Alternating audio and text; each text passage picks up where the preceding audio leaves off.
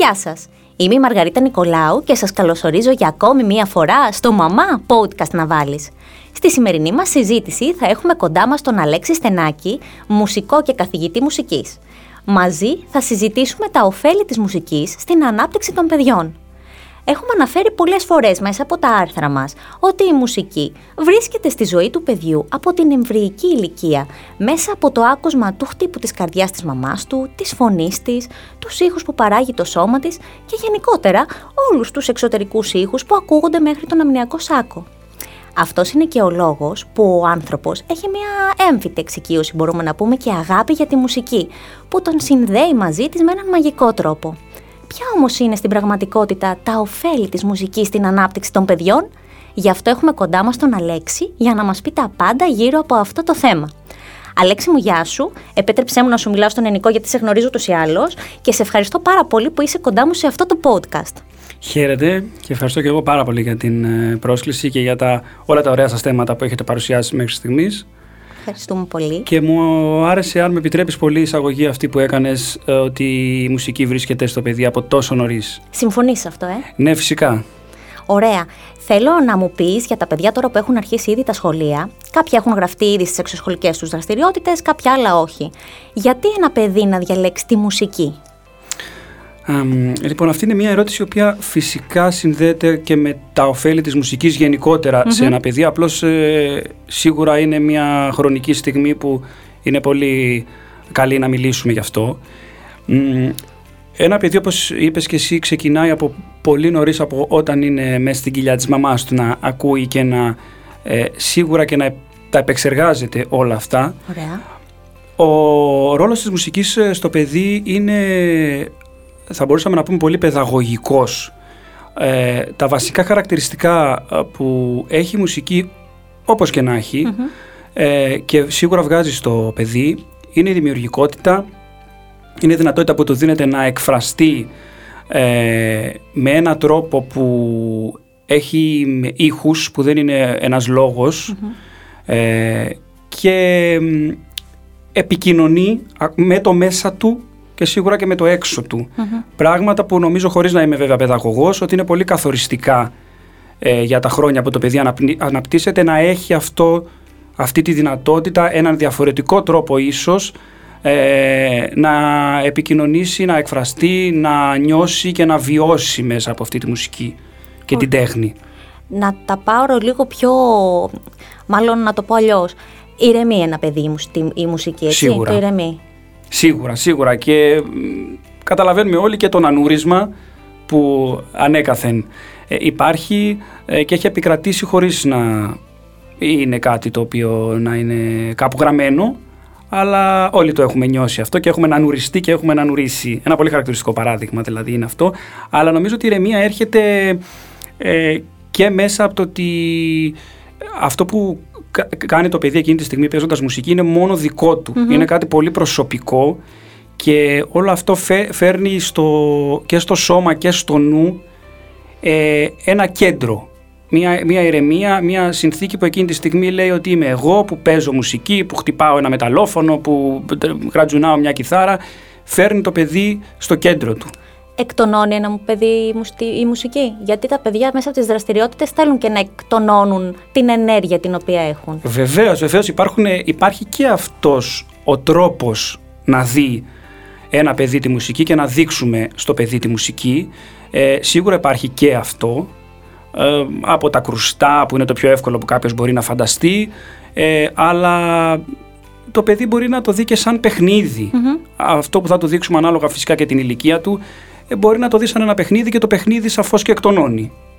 Από ποια ηλικία μια μαμά μπορεί να γράψει το παιδί της σε κάποιο δύο ή να διαλέξει έναν δάσκαλο μουσικής για να κάνουν μαθήματα κατοίκων στο σπίτι; Αυτή μια πολύ θεωρώ σημαντική ερώτηση και ίσως πρέπει να ε, διώξουμε από πάνω μας αυτό το μύθο ότι ε, θα πρέπει το παιδί να έχει στην τρίτη δημοτικού, τετάρτη ίσως. Ε, Οποιαδήποτε ηλικία σαφώς για τον άνθρωπο είναι καλή να ξεκινήσει μουσική. Δεν έχουμε τέτοιου είδους ε, δυσκολίες και ζητηματα ε, τώρα υπάρχουν προγράμματα, ε, η μουσική προπαιδεία όπως ονομάζεται, η οποία μπορεί να δείξει πράγματα στο παιδί ίσως και από 4-5 χρονών, το οποίο είναι πιο πολύ αυτό που μιλήσαμε πριν, το παιχνίδι και η εκτόνωση.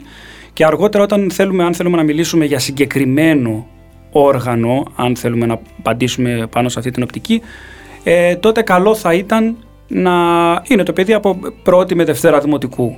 Πώς καταλήγουν τα παιδιά στο όργανο που θα διαλέξουν, Είναι δική τους η επιλογή ή η επιλογή των γονιών τους; Και στο ρωτάω αυτό γιατί εγώ πολύ θα ήθελα η κόρη μου να μάθει μπουζούκι. Γιατί μου αρέσει εμένα ο ήχος του μπουζούκιου ή βιολί. Αν όμως εκείνης δεν της αρέσει, πώς μπορεί ένα μικρό παιδί να ξέρει τι του αρέσει; Ναι, οι, τα ερεθίσματα παίζουν το, το σημαντικότερο ρόλο. Τα ακούσματα, όπως λέμε, από το σπίτι. Το παιδί ε, μαθαίνει να ακούει αυτά που ακούει στο σπίτι του, όπως και σε όλα τα ε, πράγματα. Εάν, ε, παράδειγμα, για εσένα ε, υπάρχουν αυτοί οι ήχοι, το μπουζούκι και το βιολί στο σπίτι, τότε είναι πολύ πιθανόν να δημιουργήσει αυτή τη διάθεση το παιδί προς τα εκεί. Διαφορετικά μπορούμε να πούμε πως δεν χρειάζεται άγχος ούτε σε αυτό. μπορεί το παιδί να δοκιμάσει. Θα μπορούσες παράδειγμα εσύ μια μαμά η οποία έχει στο μυαλό της κάτι συγκεκριμένο να βοηθήσει το παιδί να ξεκινήσει ένα από αυτά τα όργανα που νομίζει πως θα του αρεσουν και στην πορεία να ανακαλύψει, να δοκιμάσει. Ε, υπάρχει και, αυτή, και αυτός ο τρόπος. Δηλαδή είτε από τα ερεθίσματα που έχει το παιδί και από μόνο του θα εκφράσει κάτι, είτε δοκιμάζοντας. Δεν είναι κακό. Κάποια παιδιά ε, ξεκινούν τη μουσική, μάλλον τη βάζουν στη ζωή τους, είτε ξεκινώντας πιάνο, είτε κιθάρα. Είναι τα δύο όργανα τα οποία διαλέγουν οι γονείς ε, αρχικά για να βάλουν τα παιδιά μέσα στη μουσική.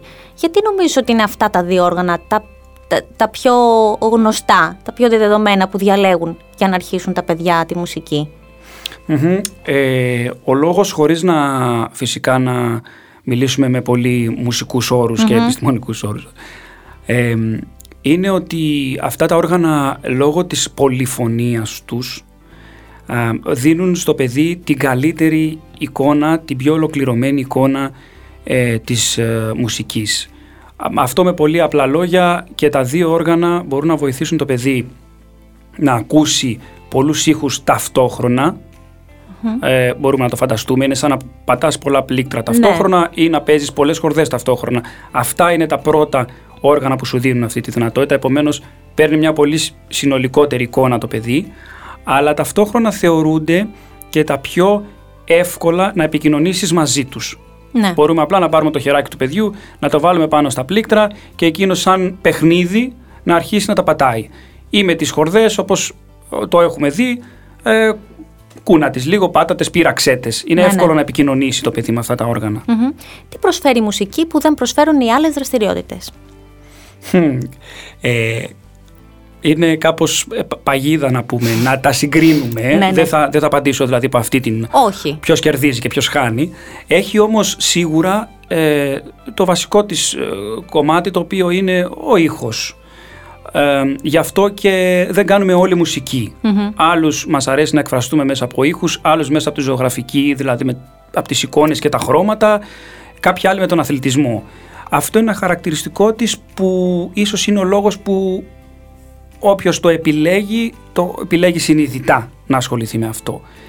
Ε, νομίζω πάντως ότι η μουσική είναι όσο συγκεκριμένη είναι και οι άλλες τέχνες και το, πρώτο, το μόνο που πρέπει να σκεφτεί ένα παιδί είναι αν του αρέσει αυτός ο τροπος Έχει τα δικά της χαρακτηριστικά, τα οποία σαφώς και επικοινωνούν αρκετά με άλλες τέχνες. Έχει περισσότερη πνευματική δραστηριότητα από ό,τι σωματική ε, έχει άλλο τρόπο να φτιαχτεί, να δημιουργηθεί, άλλο τρόπο να εκτονωθεί το παιδί και σίγουρα ένα από τα τελευταία, μάλλον θα το πω στο τελευταίο είναι η άμεση επαφή του σώματος με το όργανο.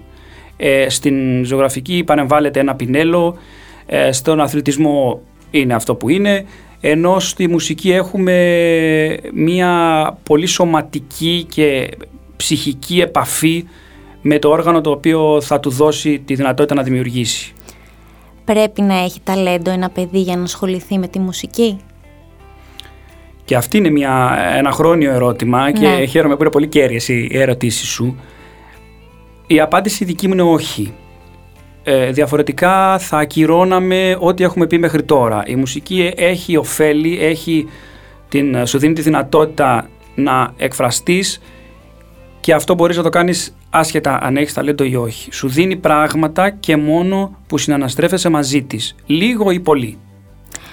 Από την εμπειρία σου, αγόρια ή κορίτσια προτιμούν να ασχοληθούν με τη μουσική; Ξεκινώντας να, το εκπαιδευτικό κομμάτι, η πρώτη μου εντύπωση ήταν πολλά κορίτσια, να το Ναι. πω έτσι πολύ απλά, και ιδιαίτερα στις μικρότερες ηλικίες.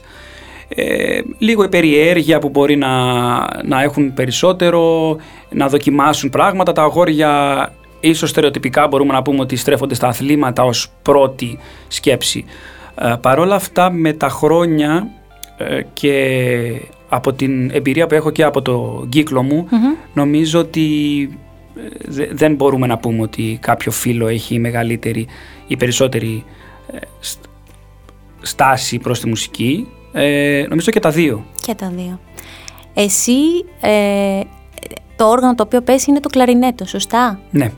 Γιατί διάλεξες το κλαρινέτο; Εγώ είμαι μία από τις περιπτώσεις που απαντάει σε μία από τις προηγούμενες ερωτήσεις σου. Το ξεκίνησα καθαρά από περιέργεια. Δεν το ξεκίνησα αισθανόμενος ότι έχω κάποιο ταλέντο, κάποια κλίση στο συγκεκριμένο.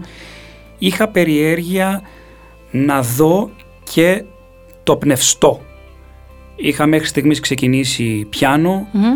και όταν α, ένιωσα ότι θέλω κι άλλη μουσική, ε, θέλω να κάνω και με άλλον τρόπο μουσική, ε, από περιέργεια γράφτηκα σε ένα, σε ένα όργανο διαφορετικής κατηγορίας, το οποίο σίγουρα και χωράει πολύ συζήτηση για το από εκεί και πέρα κατά πόσο επιμέρους το κάθε όργανο τι μπορεί να προσφέρει και τι ε, απορίες μπορεί να σου λύσει θα λέγαμε μουσικές.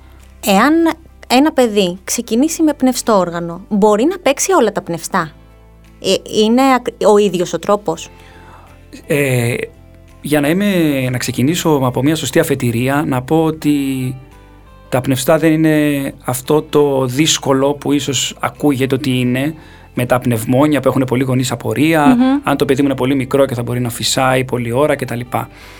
Από εκεί και πέρα η απάντηση σε αυτό που με ρωτάς ακριβώς είναι όχι, δεν είναι όλα ίδια και ο γονιός μπορεί αν θέλει να κατευθύνει το παιδί προς τα εκεί, αν το παιδί το ζητήσει ε, στα δοκιμαστικά που κάνω εγώ βλέπω ότι τα παιδιά κρίνουν περισσότερο από τον ήχο που βγάζει ένα όργανο. Α, μου αρέσει η τρομπέτα γιατί είναι δυνατή, μου αρέσει το κλαρινέτο γιατί είναι λίγο πιο ήσυχο.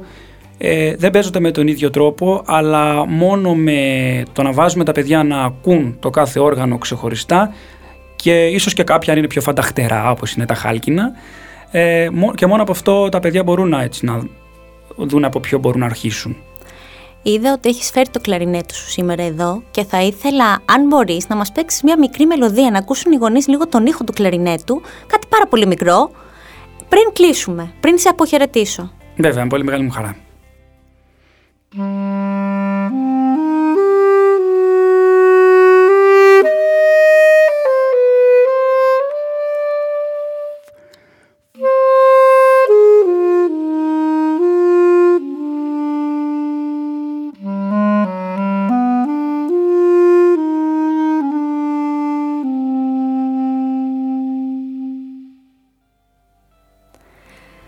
Υπέροχο.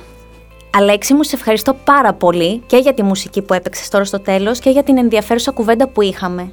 Εύχομαι οι γονείς να βρήκαν εξίσου ενδιαφέρουσα τη συζήτησή μας και οι αναγνώστριές μας αντίστοιχα. Εγώ σας ευχαριστώ και εύχομαι και εγώ τα ίδια.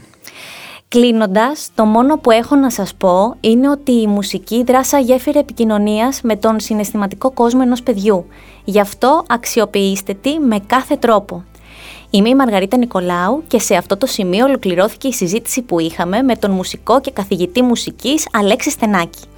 Εσείς, αν θέλετε να ακούσετε podcasts που σχολιάζουν την επικαιρότητα και φιλοξενούν θέματα για ό,τι συμβαίνει γύρω μας, δεν έχετε παρά να ρίξετε μια ματιά στο podcastmedia.gr.